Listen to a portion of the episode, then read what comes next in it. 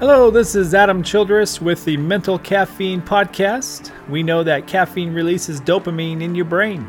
Well, positive, encouraging words do the same. So listen up because the best part of your day may be something you need to hear right now.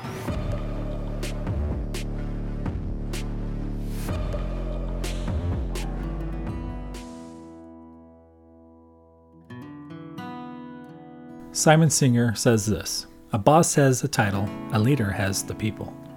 In a section of today's Champ 180 podcast with David Ains, we mentioned that there is a difference between a boss and a leader.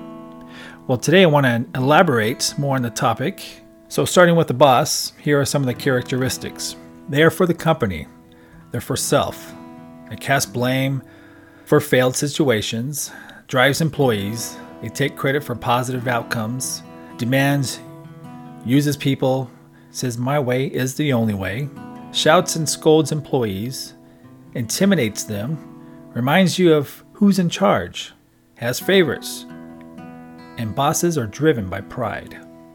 In stark contrast, a leader has the following qualities a leader motivates people, encourages them, establishes relationships, is in the battle with the employees, coaches and develops people, says our way inspires people, shows respect and constructive criticism, reminds you that we are in this together, doesn't favor, and leaders are driven by humility. There are many more qualities of each one, but for now, this will help signify the difference between the two.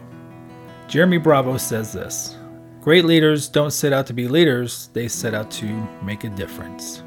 So if you're in a leadership role, make sure you self analyze your character and attitude to make sure you're in that position to inspire positive influence and not instigate a dictator behavior. God bless and remember to speak and think positive because it will change your life. I guarantee it.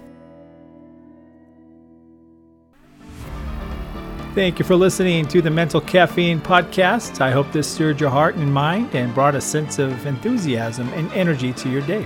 Be blessed, and until next time, speak and think positive because that's what you're going to need to dominate your circumstances.